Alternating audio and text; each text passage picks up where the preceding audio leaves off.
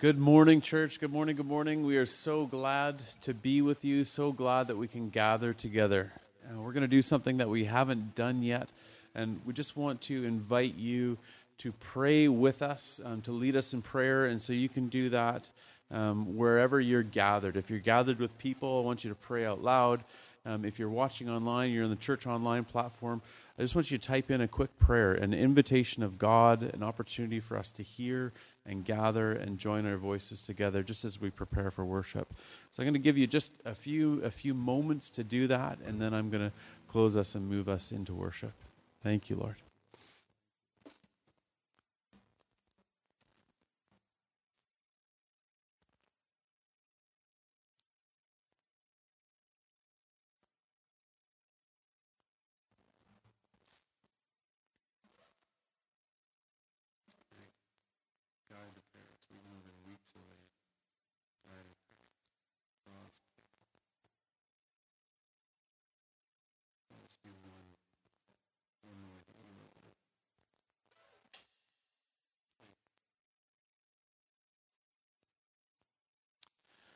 And so, Father, we know that you hear our cries, you hear our voices, you hear uh, all of the things that we bring before you.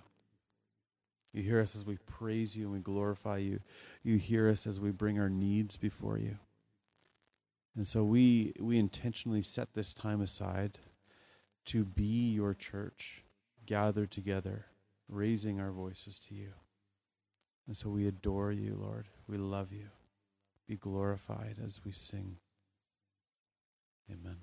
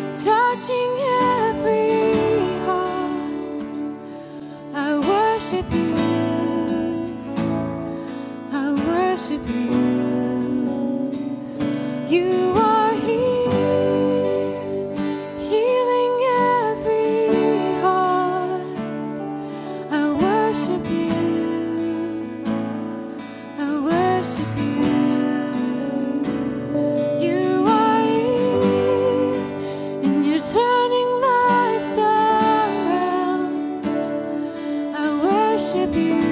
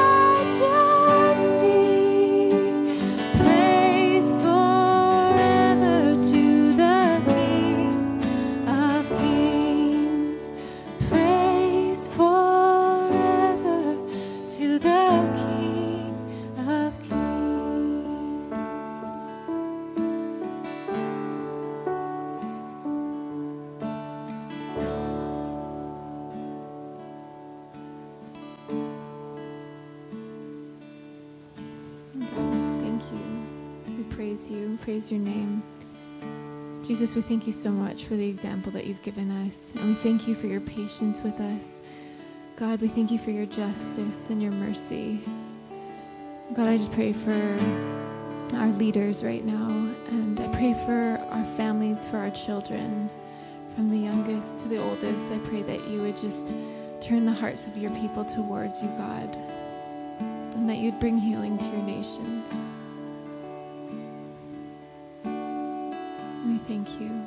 You are the King of Kings, you are the High God, and you are our Savior and our love. In Jesus' name, amen.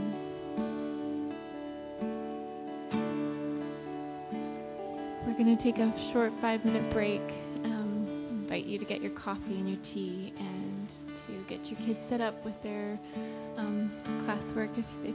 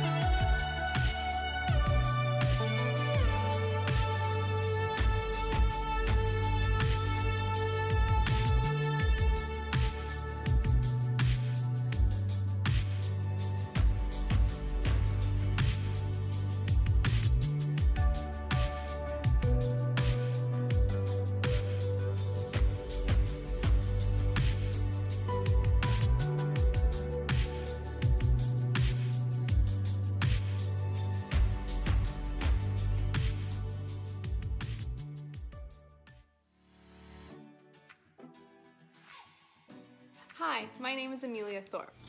Hi, my name is Judah. Hi, I'm Ethan Hafey. Hi, my name is Ben. I've been at Crossroads for eight years. And I've been at Crossroads for seven years. Attending Crossroads for six years.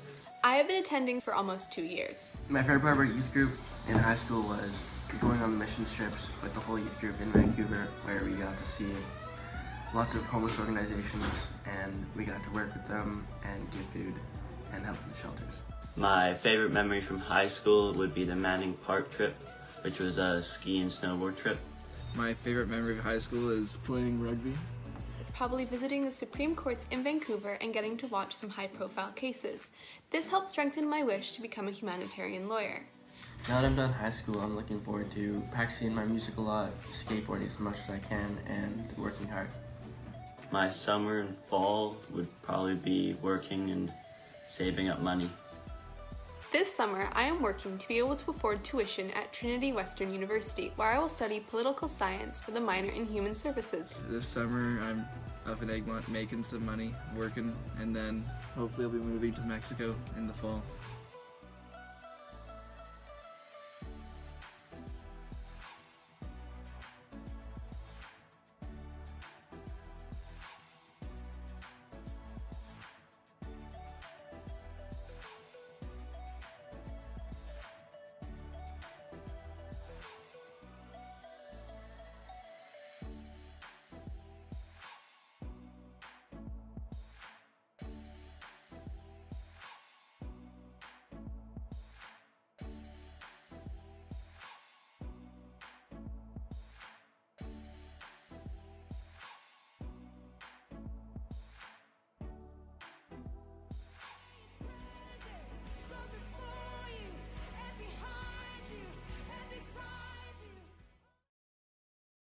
Happy Sunday, Crossroads Church family. Welcome back. I hope you have your coffee in hand and your notebook ready because we have a special treat today.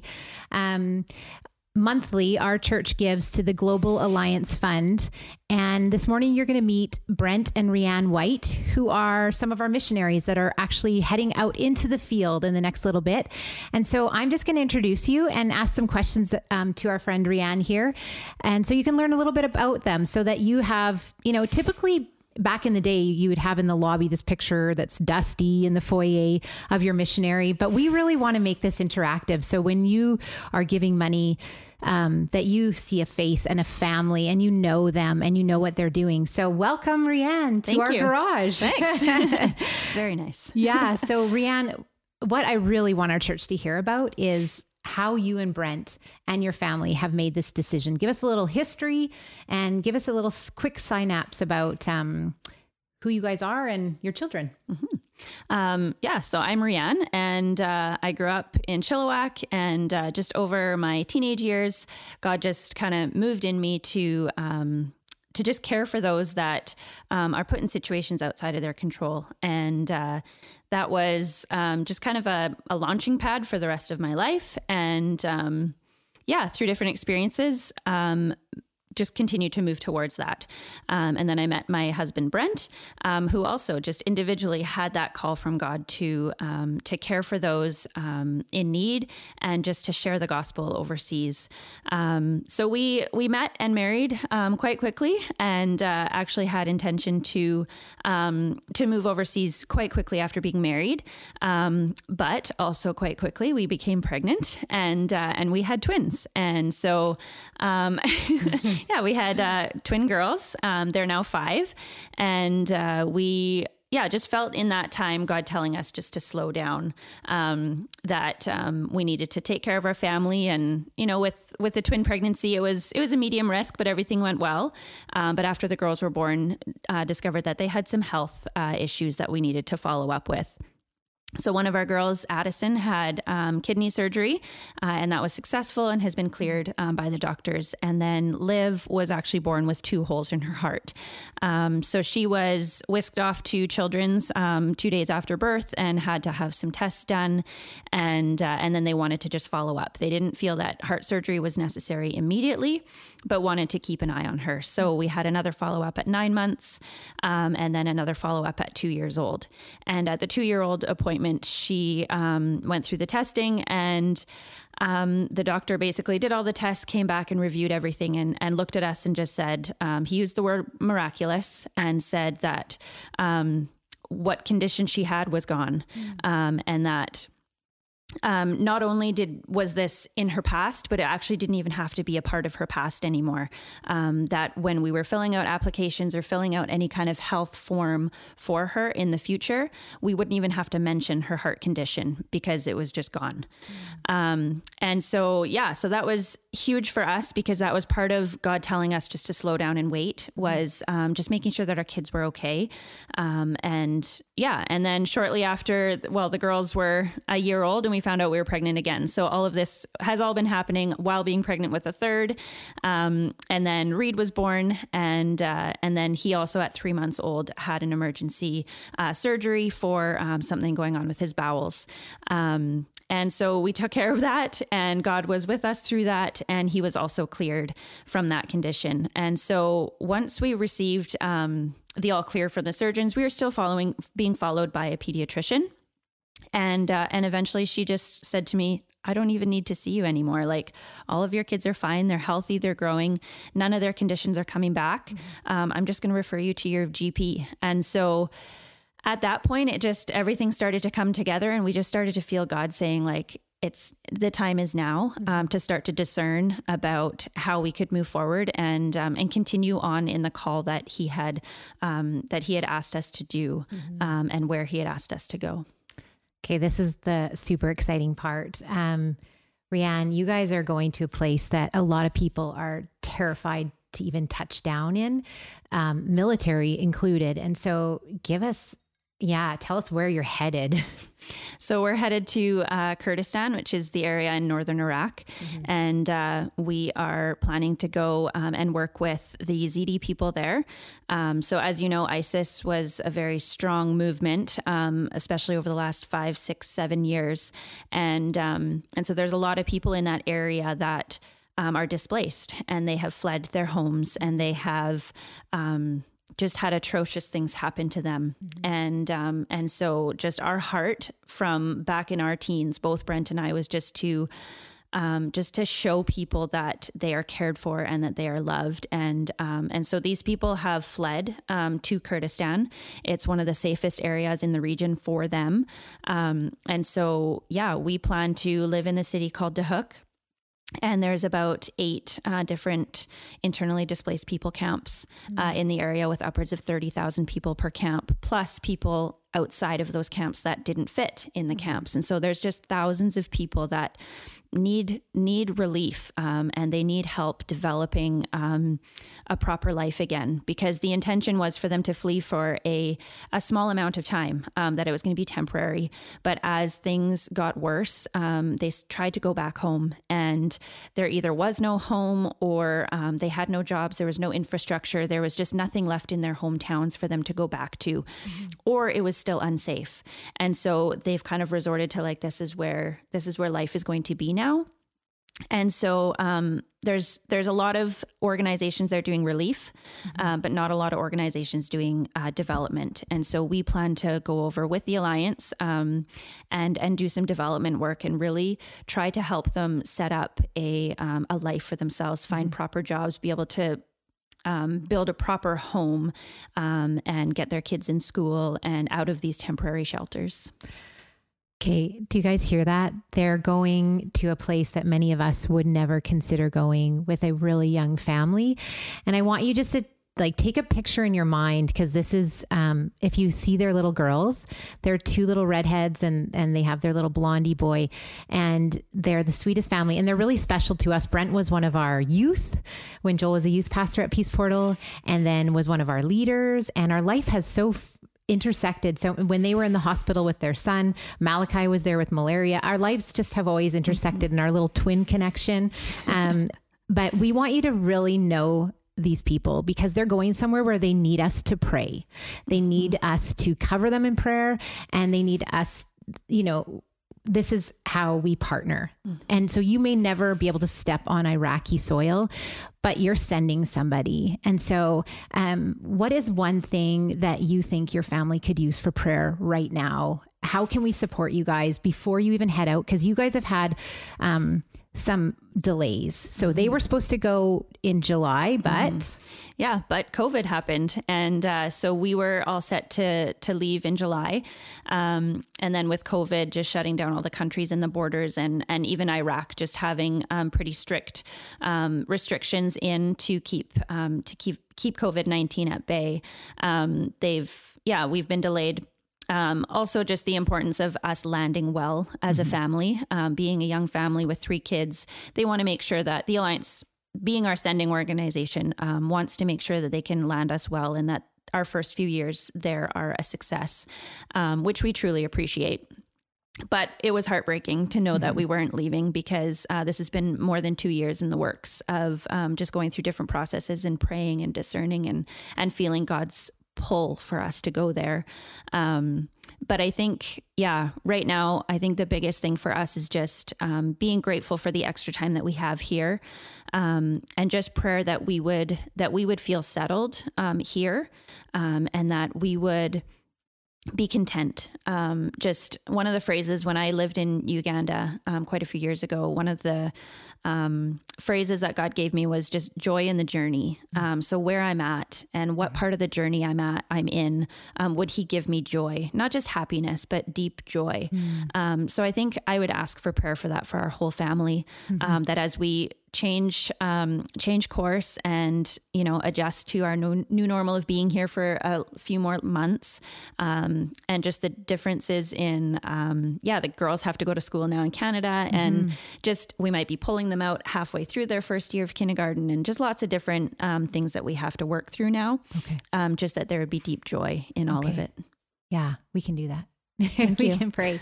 and so, just before um, we say goodbye to you, we're going to hear Brent next. He's giving the message today, and we're really excited to hear what he has to say. Um, I just invite you to just stretch out your hand, reach out your hand. I'm emotional. I think it's so amazing what they're doing. And um, we're just really encouraged by you guys you know they came here to our house and here they are blessing us with gifts. And I, you know just just pray for them. And so right now we're just going to take a moment and pray for them. Um, father i just thank you for people who are willing to go to hard places and do hard things to bring your gospel truth to people who are dying and will not join you in heaven, God, if they don't hear and receive the word, God. So we just pray over this family for a deep joy while they wait, um, and just for your hope uh, that it's coming, God. And we pray for Duhok um, that that it would prepare and be prepared for their arrival, Lord. We just thank you for this family, for the health that's been um, just miraculously cleared to make a way for them to leave for their hearts. And we just bless them and we thank you for this family willing to do this uh, incredible journey together for the five years that they'll be over there, Lord. Just uh, make a way. The language, God, may they just seamlessly learn it. Um, yeah. We just thank you, God. You're doing great things. And even though COVID seems like a de- delay, um, they've just had extra time with family, and we thank you for that. So just be with them now and be with them there. Amen. So if you haven't seen um, or know where Duhok is, you can look it up. They've been there. This isn't a naive missionary couple with, um, you know, fairy ideas of where they're going. They know what they're going to do, and they've been there. They've been on the ground, and so we just um, we are so thankful that you can be here, and our church has a face to the name. So bless you and your husband. Thank you. Thank you for coming today. we'll see you in a few. Good morning, church. It is a gift to be with you. Thank you so much, Jody and Rianne. And this is my friend Brent, who is married to Rianne. And we are just excited, excited to have you here, Brent, excited for what God has placed on your heart for us. Uh, I've known Brent for a number of years, and it's uh, it's a privilege, it's an honor to call you a friend. and so, yeah, we're excited. We're excited about what you have for us. Uh, and so let me pray for you, and then I'll pass it over to you.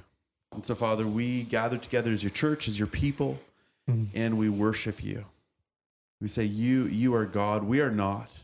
We're your servants. And so I pray, Lord, I pray your anointing over Brent, that he would speak words that come directly from you, that would challenge us, that mm-hmm. would draw us closer into relationship with you. And so I just pray that anointing over Brent in Jesus' name. And I pray a softening of our hearts to hear your call, Lord. Mm. Amen. Mm. Amen. Okay. Thanks, brother. Thanks, brother.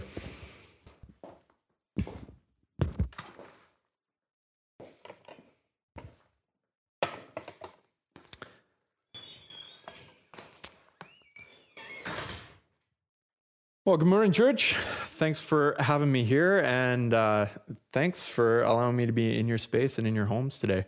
This is different for me. I will be honest. I uh, I've preached several times before, uh, but never like this. So this is new for me. This is, uh, and I miss it. I miss being able to see you.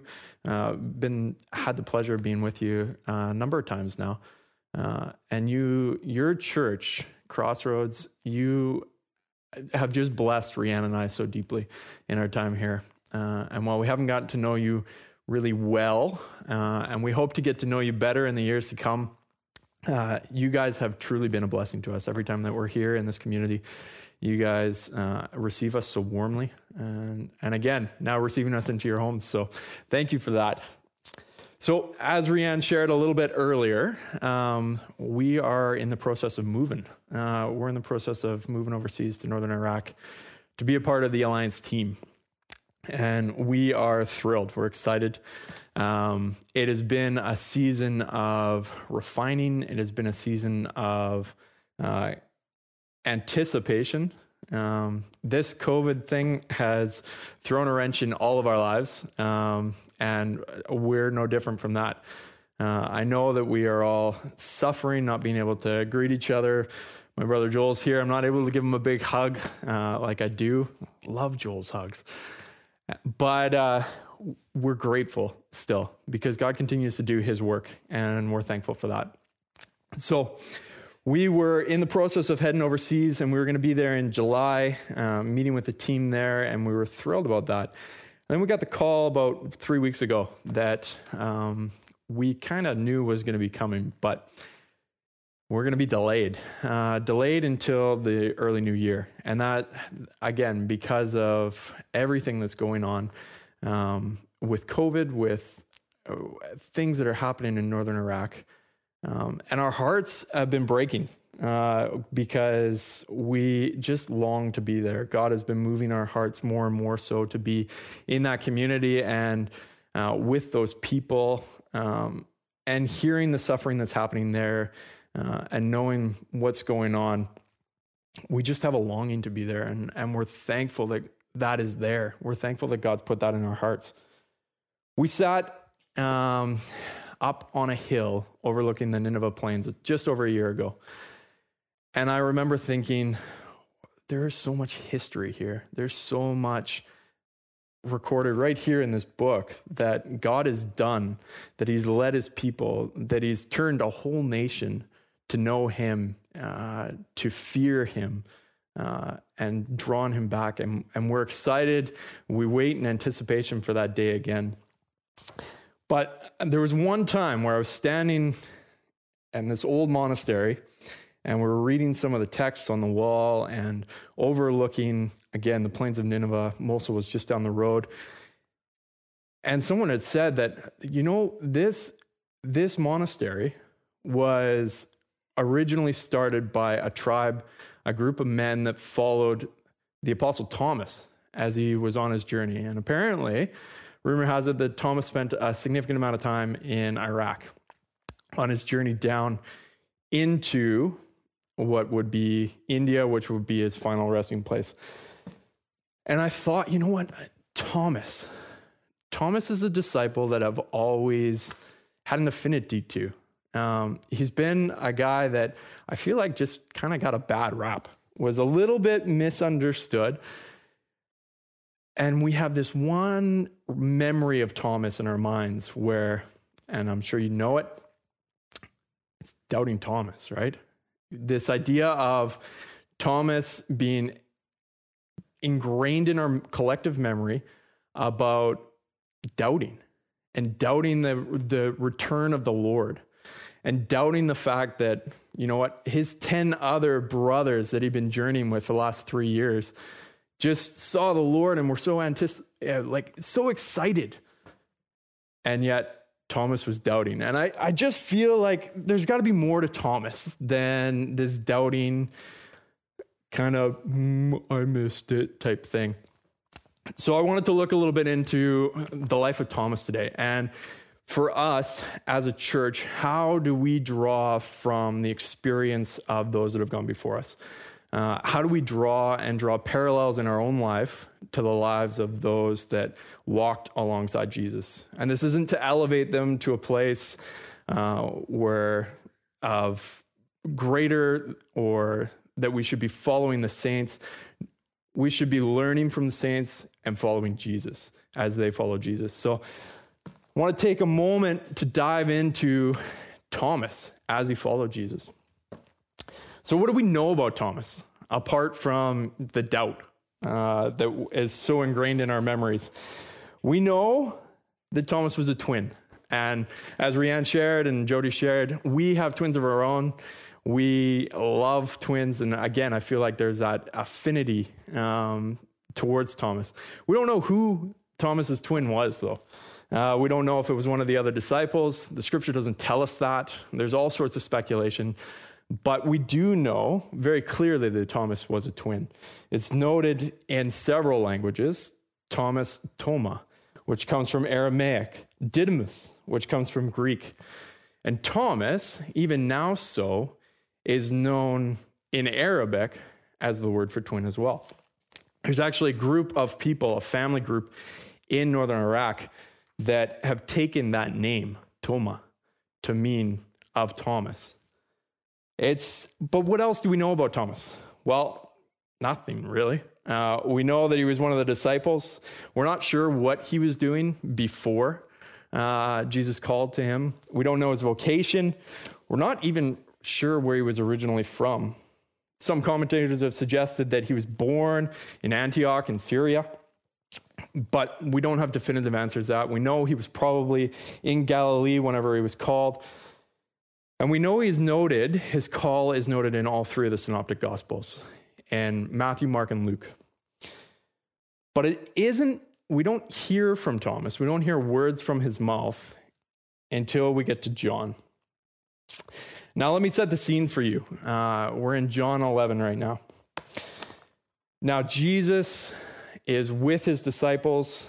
They're, they're across the east of the Jordan River, and they're, they've just gotten word from Martha and Mary that Lazarus is sick. And now, for Jesus to have gotten that word, for someone to be sent out, we know that Lazarus must have been very sick. And we know that there was a bit of a journey to actually get to where Jesus was. So there has already been a delay.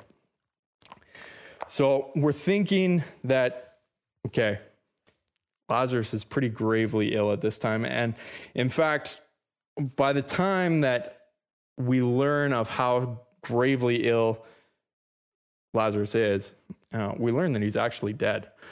And Jesus is pondering the idea of going back. We know that the disciples are wrestling with this idea of going back to Bethany. Now, where's Bethany? Bethany is if we're looking at a map, um, Bethany is about three kilometers outside of Jerusalem. It's on the southeast plains or hills of the Mount of Olive. And we know that this is a significant piece because Jesus has just been in Jerusalem prior to this. We know that Jesus actually left Jerusalem prior to this to go to the east of the Jordan because there was throngs of Jews that were wanting to kill Jesus at this time. So the disciples are worried whenever they hear Jesus' desire to go back to Bethany. They're worried for him. They're calling Jesus. Maybe, maybe think about this. Ponder this a little bit before Jesus. You're saying that Lazarus is dead already. Is, is there value? Your life is at stake, Jesus. You've just, two throngs of Jews have just tried to grab you and seize you and stone you. So it's important to note that the disciples at this time are, are pretty nervous. They're pretty fearful. So fearful, in fact, that they're dissuading Jesus. They're telling Jesus, I don't think you truly understand. Verse 8 of chapter 11 of the book of John says, Rabbi, the Jews were only recently going to stone you, and you were thinking of going back there? And again, Jesus answers them, but again, the disciples push him in verse 12, and they say, Lord, if Lazarus has fallen asleep, if he's he, he'll surely recover. And Jesus again tells them, No, no, Lazarus is dead. And stop, stop being so fearful. But here's where we hear from Thomas. We hear from Thomas here in verse 15, or verse 16, sorry. Jesus has just said, Lazarus is dead, and for your sake, I am glad that I was not there, so that you may believe, but let us go to him. Now, we could pause here and we could do a whole sermon just on this verse alone and what's happening in the dynamics of the disciples. But for this sake, we want to go to a higher level and we just want to look at, for this moment, what does Thomas say? And right here in verse 16, then Thomas, who was called Didymus, the twin, said to his fellow disciples, Let us go too, that we may die with him. So, the Thomas that so many people know of for doubt uh, is now this one that is being brave. He's stepping forward.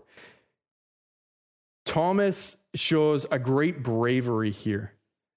And now, some people have said, some commentators have, have argued on this fact as to whether or not Thomas is being sarcastic here, whether he's being maybe fatalistic in the sense of, you know what, fine, Jesus, we'll go and we'll die with you. I want to I want to push against that a little bit and and hear me out. Thomas was likely with Jesus whenever he whenever he walked through the crowds. Thomas was Thomas is knowing, he's hearing, he's witnessed the miracles of Jesus during this time. And part of me wants to say that Thomas is, is taking a step of faith here, a bold one, a step of bravery to say, you know what, I, I'm going to follow you, Rabbi. I think that this was a calculated risk on Thomas's part. He's seen what's going on. He's seen the anger that's brewing in the Jews. He's hearing that Lazarus is already dead. But I feel like Thomas is drawn to take this calculated risk. And not just a calculated risk for himself, he's calling others to take this risk as well. He's calling his brothers to step into this place of trust, trust in their Lord, trust in their rabbi as they walk with him. And, and as we think about our own lives, and as we think about what's, has there been times in your life where you've just known, where you've just trusted, where you've just felt that call to take that bold risk? When it goes against all sorts of worldly reason, whenever the risk is so great and so, it doesn't make worthly sense. But instead, we've taken that risk and we've taken that chance because we've heard from our Lord. We've heard from our rabbi. We've heard from the risen Christ. I think, again, uh, we're using the life of Thomas to kind of draw out parallels in our own life. And I think so often there's moments that we miss because we're not willing to take that risk we're not willing to really listen to the word of the Lord, that sweet whisper, that quiet moment. I know that when I meet with the Lord, sometimes it is it's quiet.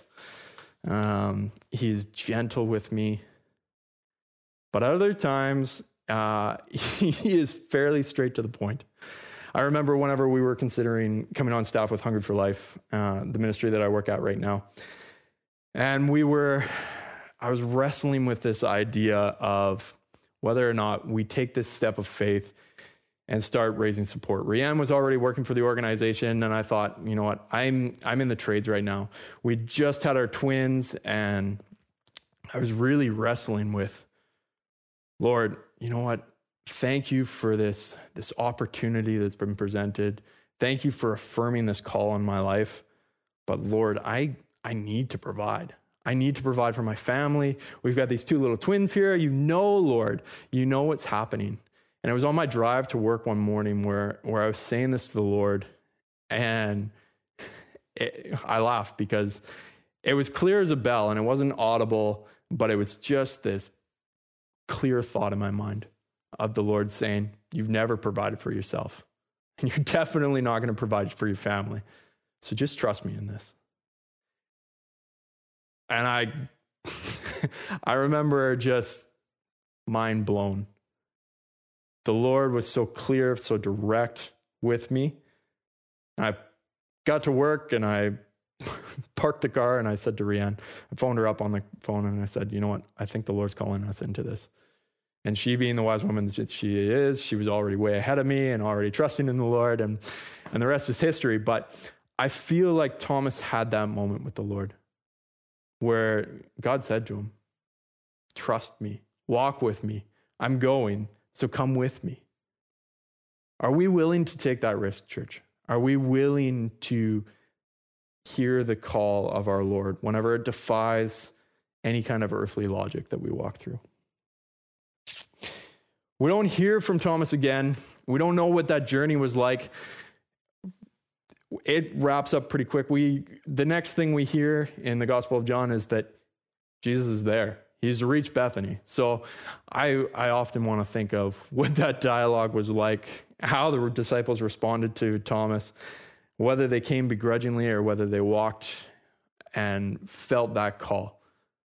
And I feel like when we step out in faith, our brothers and our sisters want to walk with us. So, again, we don't know what that journey was like. But we know that it, they got there and they got there unscathed. Jesus arrives in Bethany, and the rest is history. Lazarus rises from the dead. There's tears, there's mourning, there's but there's great joy. And the journey is very much worth it. We hear from Thomas again in John 14. We want to set the scene. Uh, Jesus is in the final days of his ministry here on earth. And it's the meeting of the Passover, and the disciples are gathered together in the upper room. Judas is now left. Jesus has indicated that Judas will be the one that betrays him. Judas is left, and you just must imagine what is happening here. This brother that they've been walking through with leaves out the door. Jesus has said, You're going to betray me. And Jesus is talking as Jesus talks a lot of the time, very cryptically. He's talking about he must go. And the disciples are pushing in and they're asking questions. They're saying, ah, wh- Where are you going, Lord? We don't quite get it. And we hear the question asked from Peter, and we hear Peter's gentle rebuke from the Lord. Actually, you're, Lord, I want to follow you. And the Lord saying to him, Actually, Peter, you're going to deny me tonight. And you're going to deny me not once, but three times. And you must just think of the emotion in the room, in this tiny upper room, while the disciples are gathered together and all that's happening. And I think that in these times, whenever we're meeting with the Lord, whenever there's questions before us that we don't always know, there's often emotion that wells up within us. There's, there's deep, deep desire to understand what's, what's right, what's happening. Lord, what are, you, what are you speaking of? And sometimes when the Lord speaks to us, he doesn't, he does, it isn't clear. It isn't like what happened with me. It isn't a clear picture. But in this time, I want to point to the amazing way that Jesus is coming alongside his disciples. He's he's walking with them. And now Jesus, I mean, Jesus is very much a man at this time and he's talking about how he's going to be glorified and Jesus very much knows what is about to happen. And even though the disciples don't get it, Jesus is very clear. But he takes that moment, that tender moment to reassure his disciples, to give them this incredible promise He's talking to them about going ahead of them to his father's house to prepare a room, to prepare a place for them. And Thomas is sitting there and he's he's hearing this. He's he's seen Judas go out the side door. He's heard Peter and what's going to happen to him. But Thomas is pushing in and Thomas really wants to understand, Lord, where are you going? And here in verse 4, in verse 5, sorry, Thomas says to the Lord, Lord, we do not know where you're going. So how can we know the way? And Jesus is, we know this verse so well.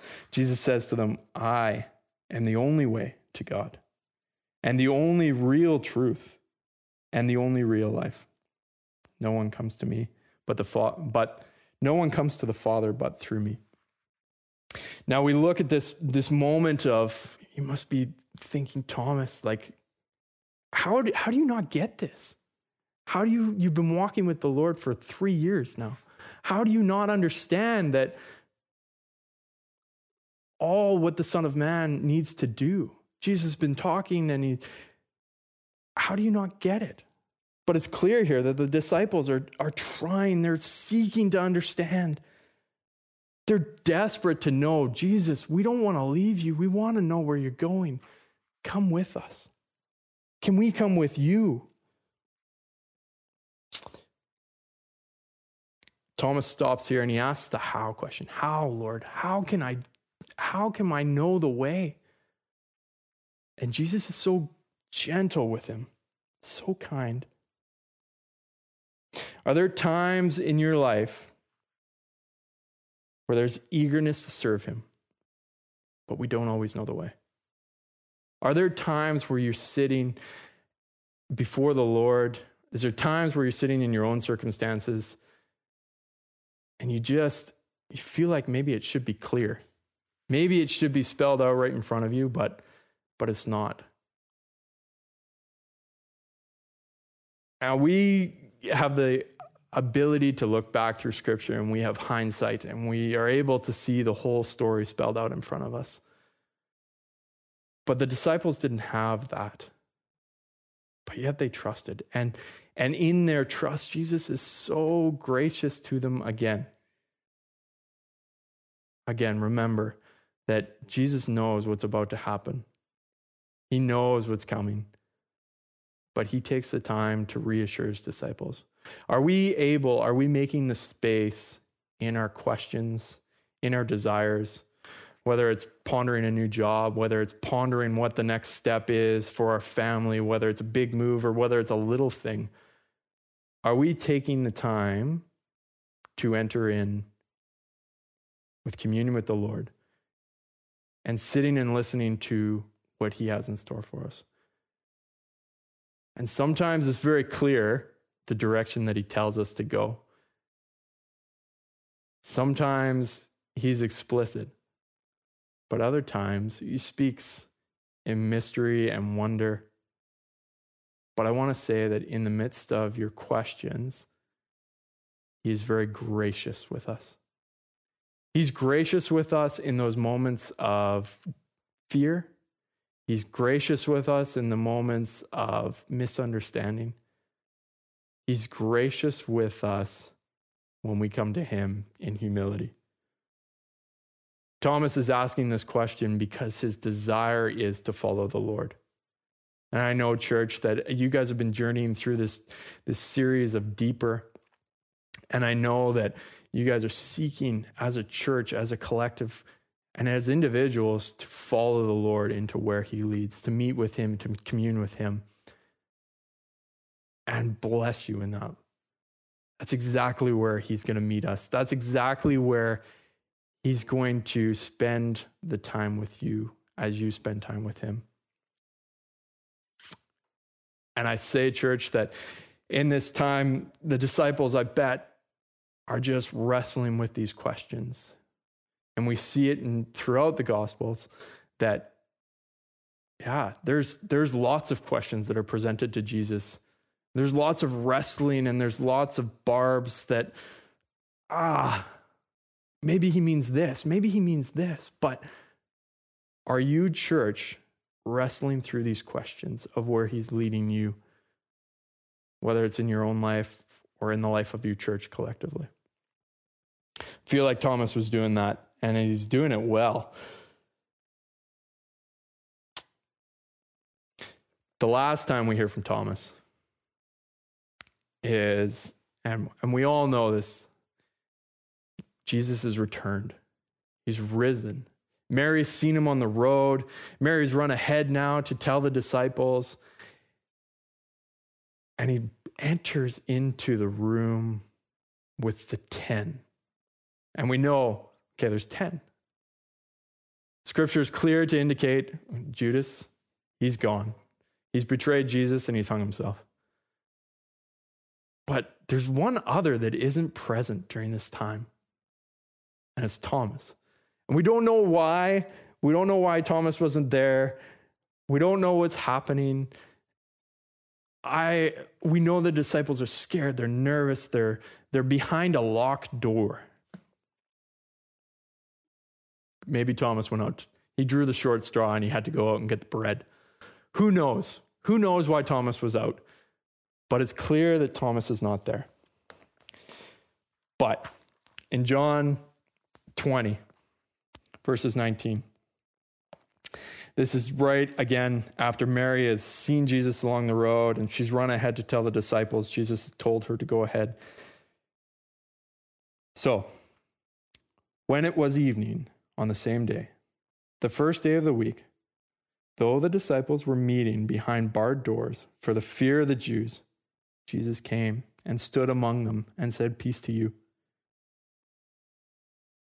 And after he said this, he showed them his hands and his side. When the disciples saw the Lord, they were filled with great joy. Now just imagine again, I when I read scripture, I want to I want to enter in. I want to understand what's happening, not only from a spiritual level, but what's happening on an emotional level. These disciples, they're hidden away, squared away in this room, fearful for their lives, disillusioned. They've seen their rabbi crucified on a cross. And they're nervous. But imagine Jesus standing in the room. And the first thing he says to you, peace to you. Now imagine the joy after the surprise and the shock, the joy of being there. And just imagine these disciples as they're they're seeing Jesus, his hands, his side. He's speaking with them, he's communing with them again. What would that be like? What would that be like to stand and see the Lord after he's just risen? Now, imagine Thomas. Poor Thomas is out getting bread or water or who knows, walking the camels. I don't know what Thomas was doing during this time, but Thomas wasn't there. And imagine coming back into this room. Jesus is no longer there. He's he's gone away again. But imagine coming back into that room and seeing your brothers that you've walked with for this time, who, when you left, were fearful and in doubt and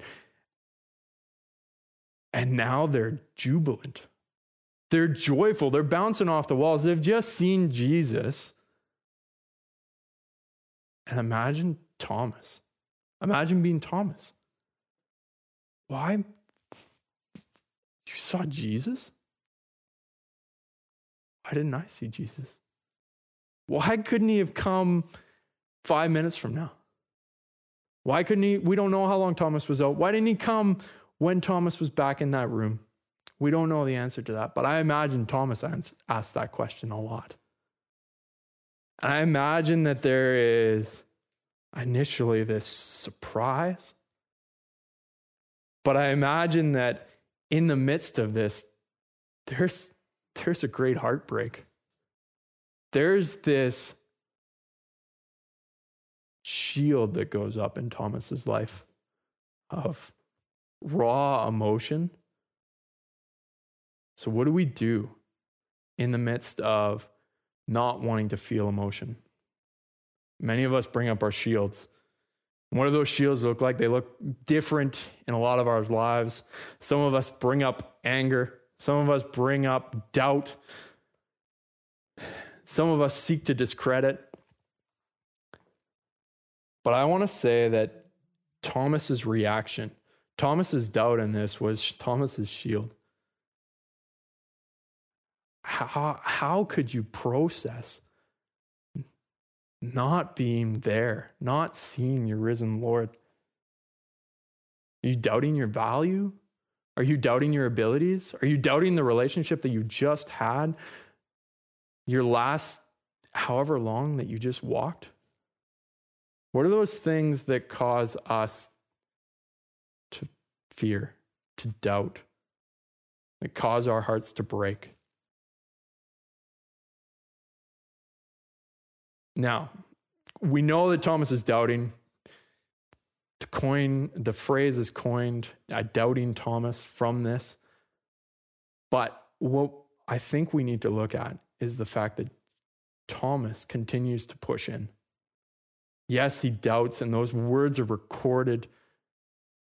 Thomas says very clearly, recorded in Scripture Unless I see his hands, the marks of the nails, and put my fingers into the prints, and put my hand into his side, I will never believe. It's clearly recorded in Scripture. But Thomas continues to meet together with the disciples. He continues to push in. Eight days later, verse 26, eight days later, again, Thomas is inside the house with the disciples. Scripture states very clearly, and Thomas was with them. Jesus came through the doors that had been barred. Still, they're fearful. Still, they've seen Jesus the disciples, the other 10, but they're still fearful of what's outside. They're still fearful of what's going on. But Jesus again comes through and he says, Peace be with you. He addresses them all and he brings peace. And then he says, Thomas, reach here with your finger and see my hands and put out your hand and place it in my side. He knows what Thomas has been wrestling with. He knows, and he is so gracious to go to Thomas. Come. Come be with me, Thomas. Come see for yourself. Do not be unbelieving but stop doubting and believe. And Thomas's reaction here is this beautiful proclamation My Lord and my God. Now, Thomas doesn't get completely off the hook here. There is a gentle rebuke from Jesus for sure for putting up that shield. But the Lord is gracious. What are those things in our lives where we've experienced doubt or fear or shame? Where the Lord has come alongside us and met us graciously. He comes in grace, He comes in peace, but He calls us into something more. He calls us into be something greater than where He won't allow us to sit in that for too long the next thing he says to Thomas is a gentle rebuke. And I think in the life of Thomas, he learns his lesson. Joel spoke uh, a couple weeks ago about the journey at Pentecost and Jesus again appearing in Galilee to the disciples uh, and a crowd of 500. And then he spoke about how, yeah, when we get back down to Jerusalem, whenever Jesus sends them back down to Jerusalem, the crowd dwindles to about 120. I want to suggest that Thomas was not one of the ones that was dwindled along the way. I want to suggest that Thomas was probably right out front leading that charge back down to Jerusalem because he had seen, he had known, the Lord had met him where he was in grace. And Thomas turned and chose to follow in boldness. Church, where are you being asked to call to follow in boldness? Where is the Lord calling you to step out in faith and leave our doubt behind? Now, I mean, that is the last time we hear from Thomas again, words from his mouth. But church history tells us that, like I said in the beginning, Thomas journeyed out from Jerusalem and down through Iraq and all the way to the eastern coast of India. I think Thomas's days of doubting were done. Church, if we push in, if we meet and commune with our Lord Jesus, He is so gracious to meet us in that, and He equips us for the journey ahead. Where is He calling you to? Where is He calling you to journey with Him to? Where is He calling you to drop your shield and embrace Him? Let me pray. Father God, we thank you that you are so gracious. And Lord Jesus, we thank you that you meet us in the midst of our hurt and our pain and our doubt. We thank you, Lord, that you have experienced these things. You don't leave us there, Lord. We thank you for that. Holy Spirit, come and help us in those areas where we are doubting in those areas where we need to trust you, in those areas where we need to ask questions. Holy Spirit, meet us in this place, please.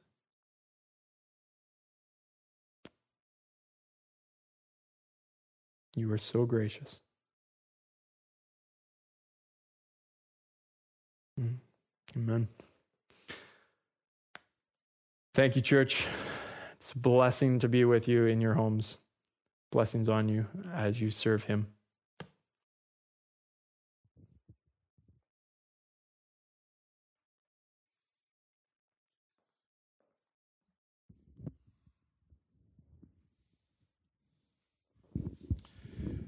Hey, church, what an honor it is, uh, Brent and Rianne, to have you. I, I, know that you're watching, you're with us and uh, just a gift. Rianne, thank you for sharing at the start, letting us have a little bit of a glimpse into what's been happening for the family.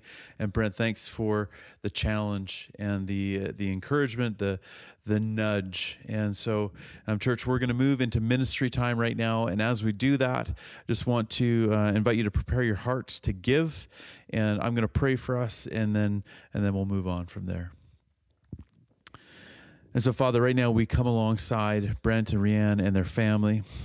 And we just ask, Father, we ask your uh, your anointing. So so we even know that your anointing's there, Lord. Just make it evident, make it clear. And so if that looks like just this peace and the waiting time for them, let that peace be so transforming. If there's need for provision or finances, Lord, w- would would you provide double what they need?